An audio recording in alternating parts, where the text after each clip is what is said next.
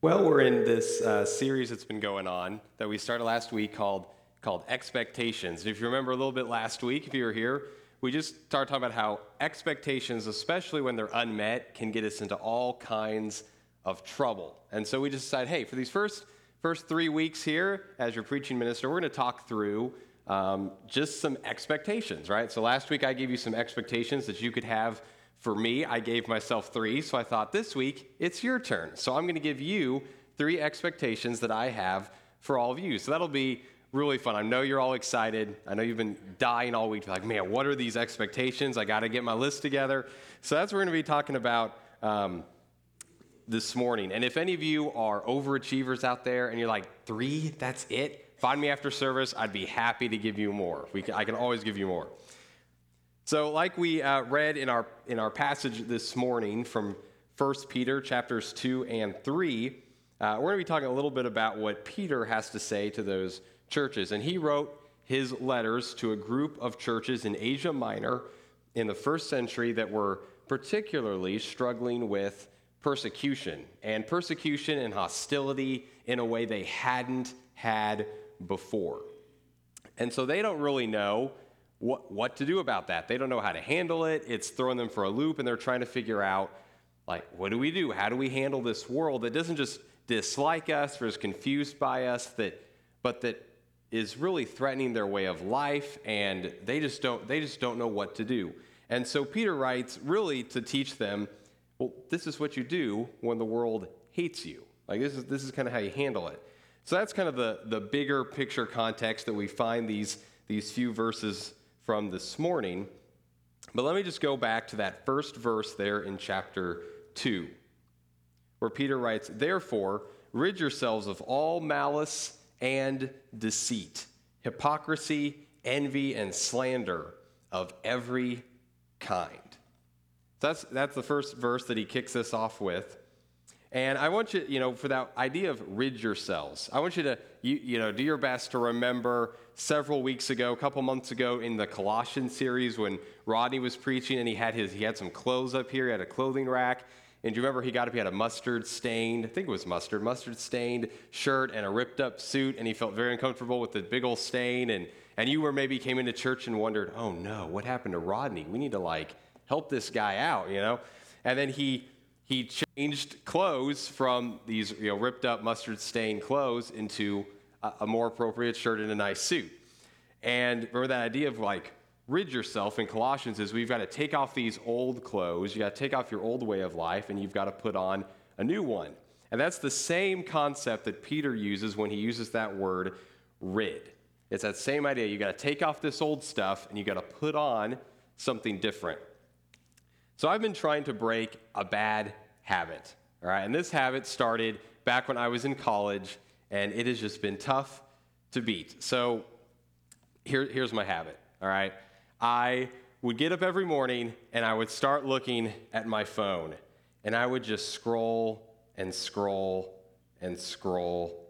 And, and, and before I knew it, you know, when I would get up in the morning with plenty of time to get ready and go somewhere, suddenly the time would just seem to slip away. And before I knew it, I, instead of having plenty of time to get ready, I was supposed to be somewhere 15 minutes ago. I'm like, oh no, I am late. And this habit started innocently enough. When I was in my college dorm room, I had an alarm clock and it broke. So I just thought, ah, it's fine. I'm in college. I have basically no money. I'm just going to use the alarm on my phone. Plus, I can play music instead of some really loud, annoying, blaring noise or whatever. So I just used my phone as my alarm. And of course, when I picked up my phone to turn the alarm off, there was a notification or a text message. So I checked that real quick. But then slowly I was like, well, while I'm here, I might as well check the weather because I used to live in Joplin, Missouri. And in Missouri, you can experience all four seasons in the same day in any given order. So I've got to, I've to check like, do I need to dress for winter first or summer? Are we going to have summer, spring, summer, fall, winter? Like what's happening? So I would just check the weather. And then that slowly turned into, well, I might as well scroll through Instagram for a little while or check the news or do this or do that. And it, not a good thing. So I was like, I've got to get this under control. So I pulled together some friends. I did a lot of heavy research, strategic planning, and I came up with a solution that was cleared by a series of medical doctors, two counselors, and five friends. Are you ready for this great I came up with this great solution. Are you ready for it? Here it is. I bought a new alarm clock. I know you're impressed. So I got a new alarm clock. I hooked it up. I left my phone in another room. Made the problem a whole lot easier because now I have to get up and turn off an alarm clock. I don't get to wake up to rock music, but that's fine. I turn off my alarm clock, and then if I want to go get my phone, it's in another room. So by the time I get to my phone, it's like, well, I'm up, might as well start the day. I'm already in the kitchen. Here we go. So that was my great solution.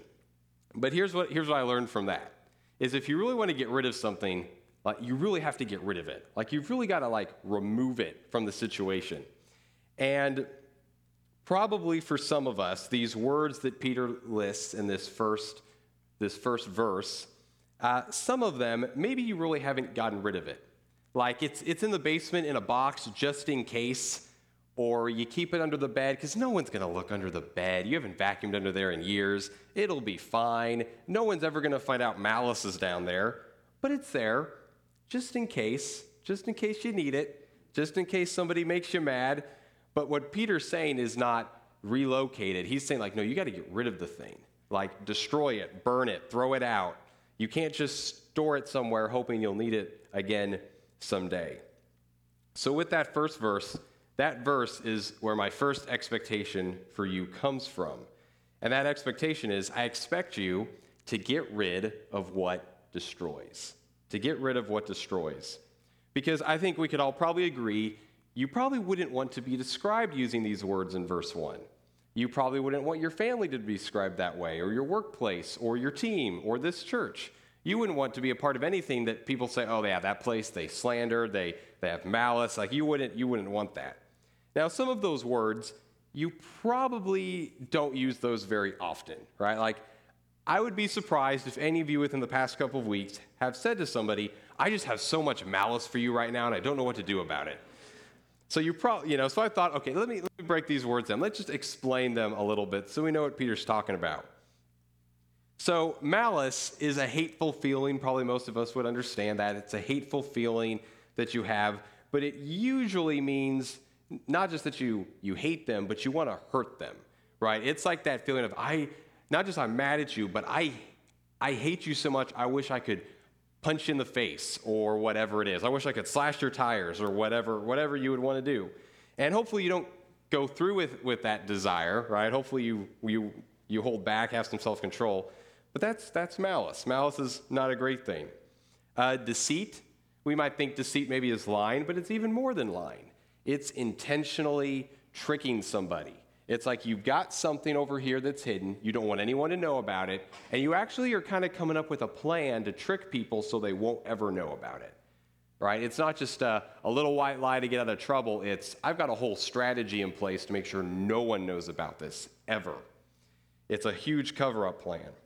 Hypocrisy, we may be a little more familiar with that because maybe you've, you've heard a sermon or heard somebody say that, you know, when you follow Jesus, you're kind of you're just kind of automatically become a hypocrite because we say we follow a perfect guy and he gives us all these things to live up to and we all mess up. And so it's like, well, we're all kind of hypocrites. That's not what Peter is saying. He's using hypocrisy as in you're intentionally pretending to be somebody you're not. So you're pretending to be, you know, more spiritual than you are, or to be more perfect, or to have everything together. And the truth is, you don't. And then he goes on to envy. That one we're probably more familiar with, which is just simply you want what somebody else has, and you really want to try to do what you can to get it. And slander is speaking badly about someone, not just a little bit of gossip or a little talk behind their back, but saying things to hurt and damage their reputation or attack them as a person. And we know, unfortunately, we know this way too well because every election cycle, what are all the political ads doing? Slandering the other person because they don't want you to vote for them. And if you really need an example of slander, you can probably catch this any day of the week on Fox News, CNN, or MSNBC, because that's what they kind of do. They've got somebody that they're just they're slandering, they're attacking, they're throwing under the bus, and sometimes unfairly even at that. And Paul uses these words really because they are a threat to Christian community. Right? I mean, think about these things. They just destroy, they tear down, they break apart. I mean, think about, think about malice with me just for a minute. Now, if you remember in the Gospels, Jesus said that even if you if you're angry with your brother, you've committed murder. Like he, he takes that to a whole nother level. But th- think about malice. Like if you're really that angry or hateful towards somebody, how do you think you're going to act towards them? Just think about that. Maybe it's like you're going to see them and you avoid them. Like you're at Kroger, you see them, I'm going to go down the next aisle, right? I'm going to avoid you.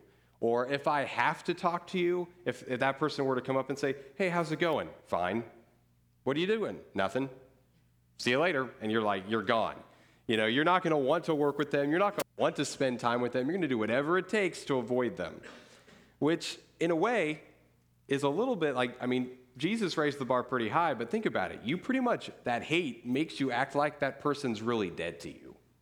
Like, I'm going to ignore you. I'm going to stay clear of you. I'm not going to talk to you. I'm not going to help you out. That's what malice does. And if you think about deceit and hypocrisy, that just means I don't want you to ever know who I really am. I'm going to hide that from you. I'm not going to be honest. I'm not going to be vulnerable. I'm not going to be authentic. I'm not even going to share the, the important parts of my life or the hard things in my life, even few close friends. I'm just going to hide everything and never let you know what's really going on which might sound nice in theory because it's like I'm never going to have to be embarrassed. Somebody maybe reject me because I'm, I'm doing something they're not proud of or they don't appreciate. But the truth is, that's a lot of work.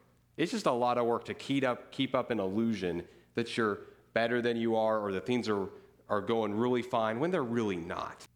Because maybe what you really need to do is just tell somebody that you're stressed and you're drowning in stress and you don't know what to do, or your family's falling apart and you need help, or work is just, you're not sure about your job and, and you need some people to come around and encourage and pray.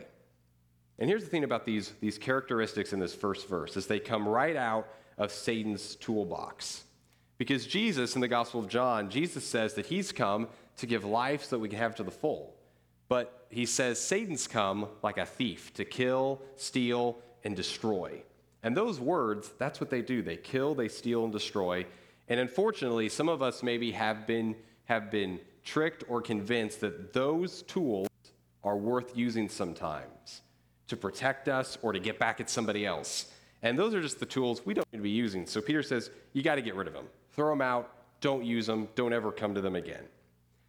So here's a really fun brainstorm exercise that if you've never tried it before, you should give this a shot, all right? And it's called Kill the Company. I know that just sounds really fun. Kill the Company. And if you haven't done this before, here's how it works.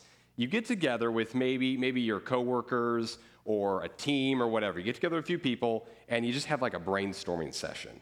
And you ask the question, if our competition wanted to knock us out, what would they need to do?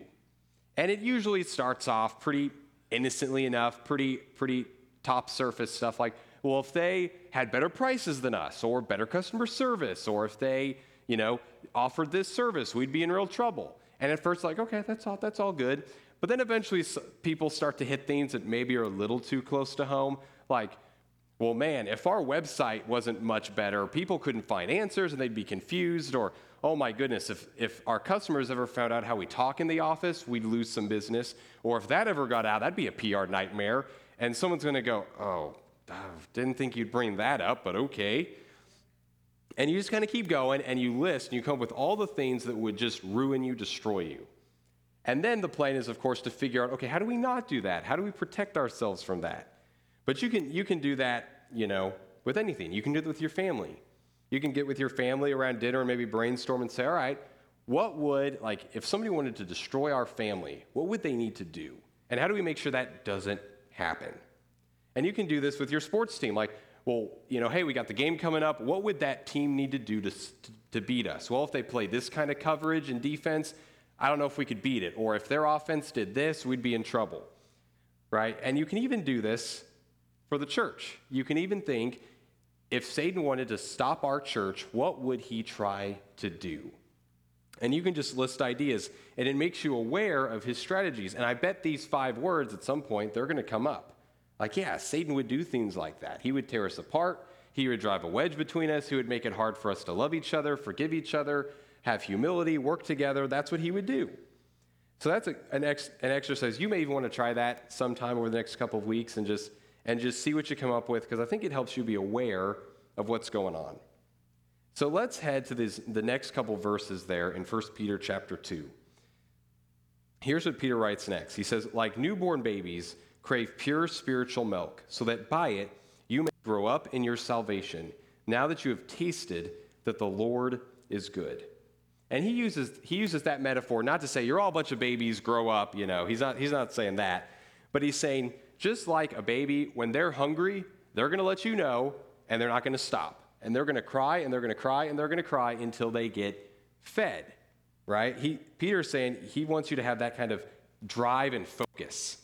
For when you need something from the Lord, you're going to go after it and only that. Because back in Peter's day, they didn't have formula. You know, not anybody could feed the baby. The baby was totally reliant on mom for food. And my guess is probably a lot of us, we've been looking for formula when what we really need is that pure spiritual milk. We've been looking for something else to satisfy us or fulfill us that isn't ultimately do it when what we really need is God. And so Peter says, hey, these five things, you got to get rid of them. And instead, turn your way to the Lord. So that's my first expectation for you to get rid of what destroys. But here's where my next expectation for you comes from, and that's in 1 Peter chapter 3, like we read just a little bit ago. Where Peter says there in verse 8, look at that. Finally, all of you, be like minded, be sympathetic, love one another, be, compa- be, be compassionate and humble. Do not repay evil with evil or insult with insult. On the contrary, repay evil with blessing because to this you are called, so that you may inherit a blessing. So in chapter 2, Peter gives us five things to get rid of, and in this chapter, he gives us five things to be. So here's things to throw away, and here's five things to actually replace them with. Which I think a lot of times, if we're going to get rid of something, it helps if you can like replace it with something else. You've got something ready to take the place of it. So Peter gives us these things that actually they build up. Christian community. So, my second expectation for you is I expect you to put on what gives life. So, if you're going to get rid of what destroys, you got to put on what's going to give life. And that's what these five things, I think, do. They build up. We would much rather be described by this kind of a list than the first list. Now, some of you will remember Reggie Jackson. Now, Reggie Jackson was a Major League Baseball player, and he ended his career with the Baltimore Orioles. And Earl Weaver was the manager for the Orioles at the time that, that Reggie was playing. And Earl had this one specific rule. He said, You cannot steal a base unless you get the sign from the dugout. Now, during one game, Reggie Jackson, he was on first base. And he started to take his lead off a little bit. And as soon as that pitch left the pitcher's hand, he took off, sprinting for second and he slid in and he barely made it to base before the tag came in. He was barely safe. And he got up and he brushed some of that dirt off of him and he looked at the dugout towards Earl Weaver and gave him this, this kind of this sly, proud glare because he had never been given a signal to steal. And as the game, the game progressed, and the Orioles ended up losing that particular ball game. And after the game, Earl and said, Hey, Reggie, I need, to, I need to talk to you. Let me tell you why I didn't give you the signal to steal that base. He said, We stole second base. Our next batter up was a power hitter named Lee May. But because first base was wide open, they intentionally walked Lee May to put him on first. Our next batter up was struggling against this particular pitcher. So with him up, I had to put in a pinch hitter to help cover for him. Because at that left us with insufficient strength on our bench in case the game went into extra innings, which it did. And he said, I think, Reggie, we lost the game because you stole second base. Ouch, to tell a guy with all that pride. But do you see the difference? Reggie wanted to steal second base. Earl wanted to win the ball game. And that's what Paul's talking about with this, this like mindedness. It doesn't mean we're always going to agree and have, you know, we're just going to totally all have the same idea. It means sometimes you're going to have to be willing to set your preference or your idea to the side and defer to somebody else in humility. It means sometimes you may really want to do something or think your way is the better way, but you go, okay, I'm just gonna, I'm going to trust what's going on. I'm going to be humble. I'm going to, I'm going to go this way instead. Because in your perspective, you may think this is the right way. But in God's perspective from the dugout, he may say, we don't need to do that right now. There's something else in mind. And I think a church that does these five things, that can be these things that Peter gives us like minded, sympathetic, loving one another, showing compassion, and having humility, I think those are attitudes that make it really easy to follow God's mission. It makes you much more receptive to what the Holy Spirit's getting ready to do and what the Holy Spirit's doing through everyone in the church. And you can, you can move. It's a lot easier when you're humble and willing to say, okay, imagine how that game might have played out if Reggie's on first and he really wants to steal second, but he keeps looking to the dugout. He doesn't get the signal. He doesn't get the signal. He doesn't get the signal. And maybe inside he's mad, he's frustrated, he wants to, but he stays on first. And maybe because of that, Lee May steps up and maybe he hits a home run or he gets a great hit far out into the outfield. And they're able to bring in a couple, couple runs and they go on to win the game instead of going into extra innings. And maybe they would have then won that game. All because he just would have, and maybe he would have been frustrated. He would have come back and said, Earl, why didn't you let me steal? And Earl would have said, Well, I had a plan and it worked out. So that may be our case. Is at times there is something we really want to do, and we look to God and we look to the Holy Spirit and we don't get the signal and we think, oh, come on, I want to do this. Let's just do it.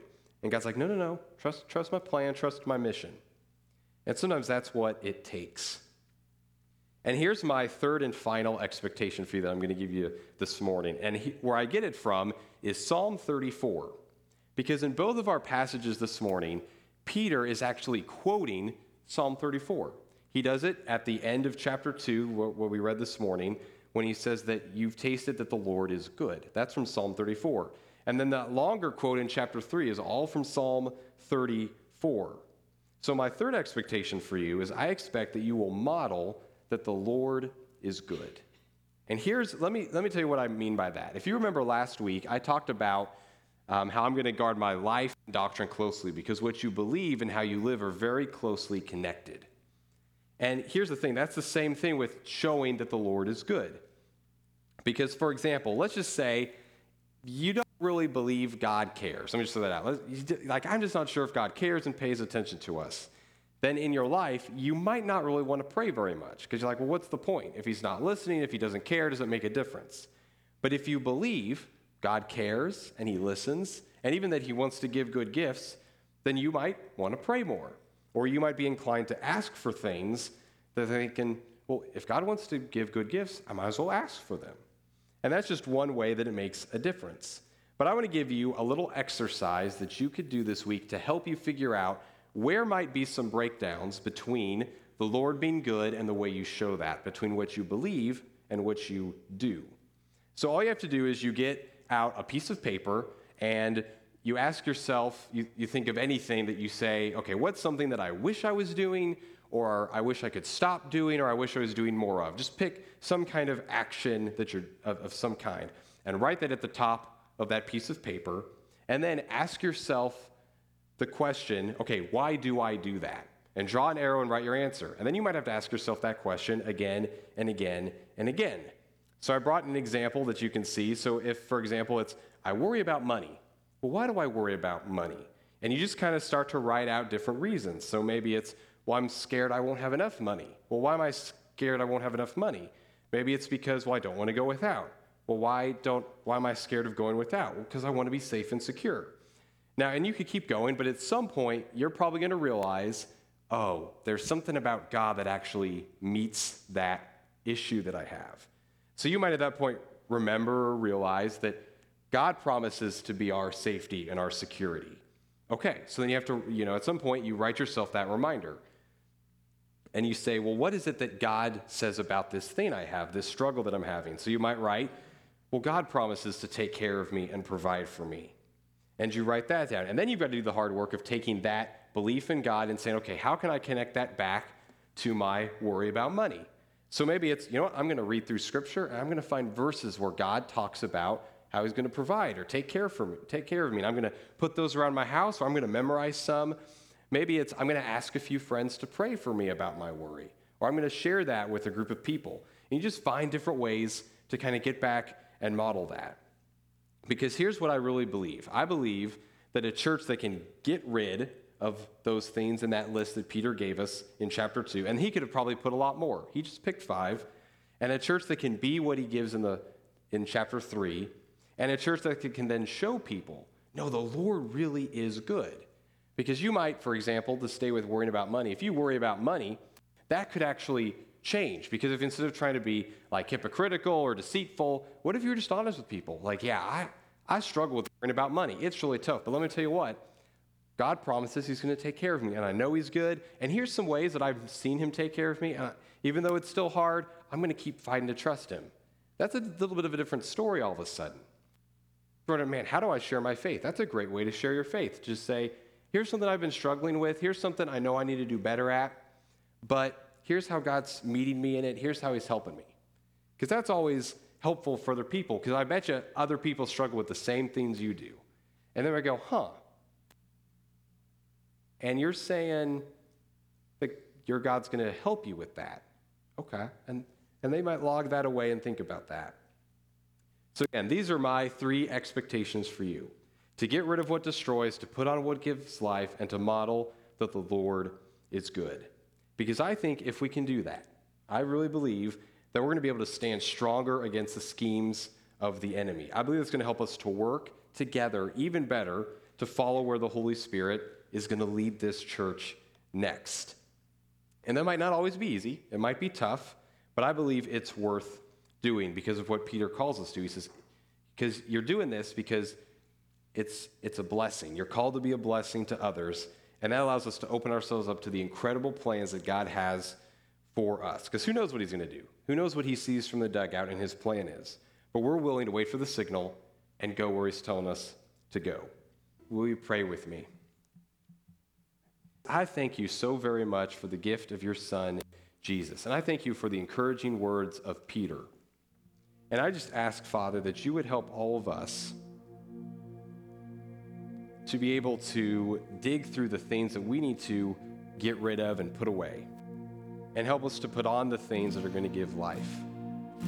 And God, in those moments when it's, it's we've got our idea, we've got our plan, and we want to go with it, help us to be extra aware of your spirit and what you want us to do. Because it's your church and we want to be able to follow your lead. So, Jesus, we love you and we ask for your guidance and your wisdom. In your name I pray. Amen. Thanks for joining us today. Each week we gather for worship on the corner of Broadway and Lebanon Avenue, and we're honored to have you listening in. If you'd like to learn more about joining us in person, you can find out details at campbellsvillechristianchurch.com or on Facebook or Instagram.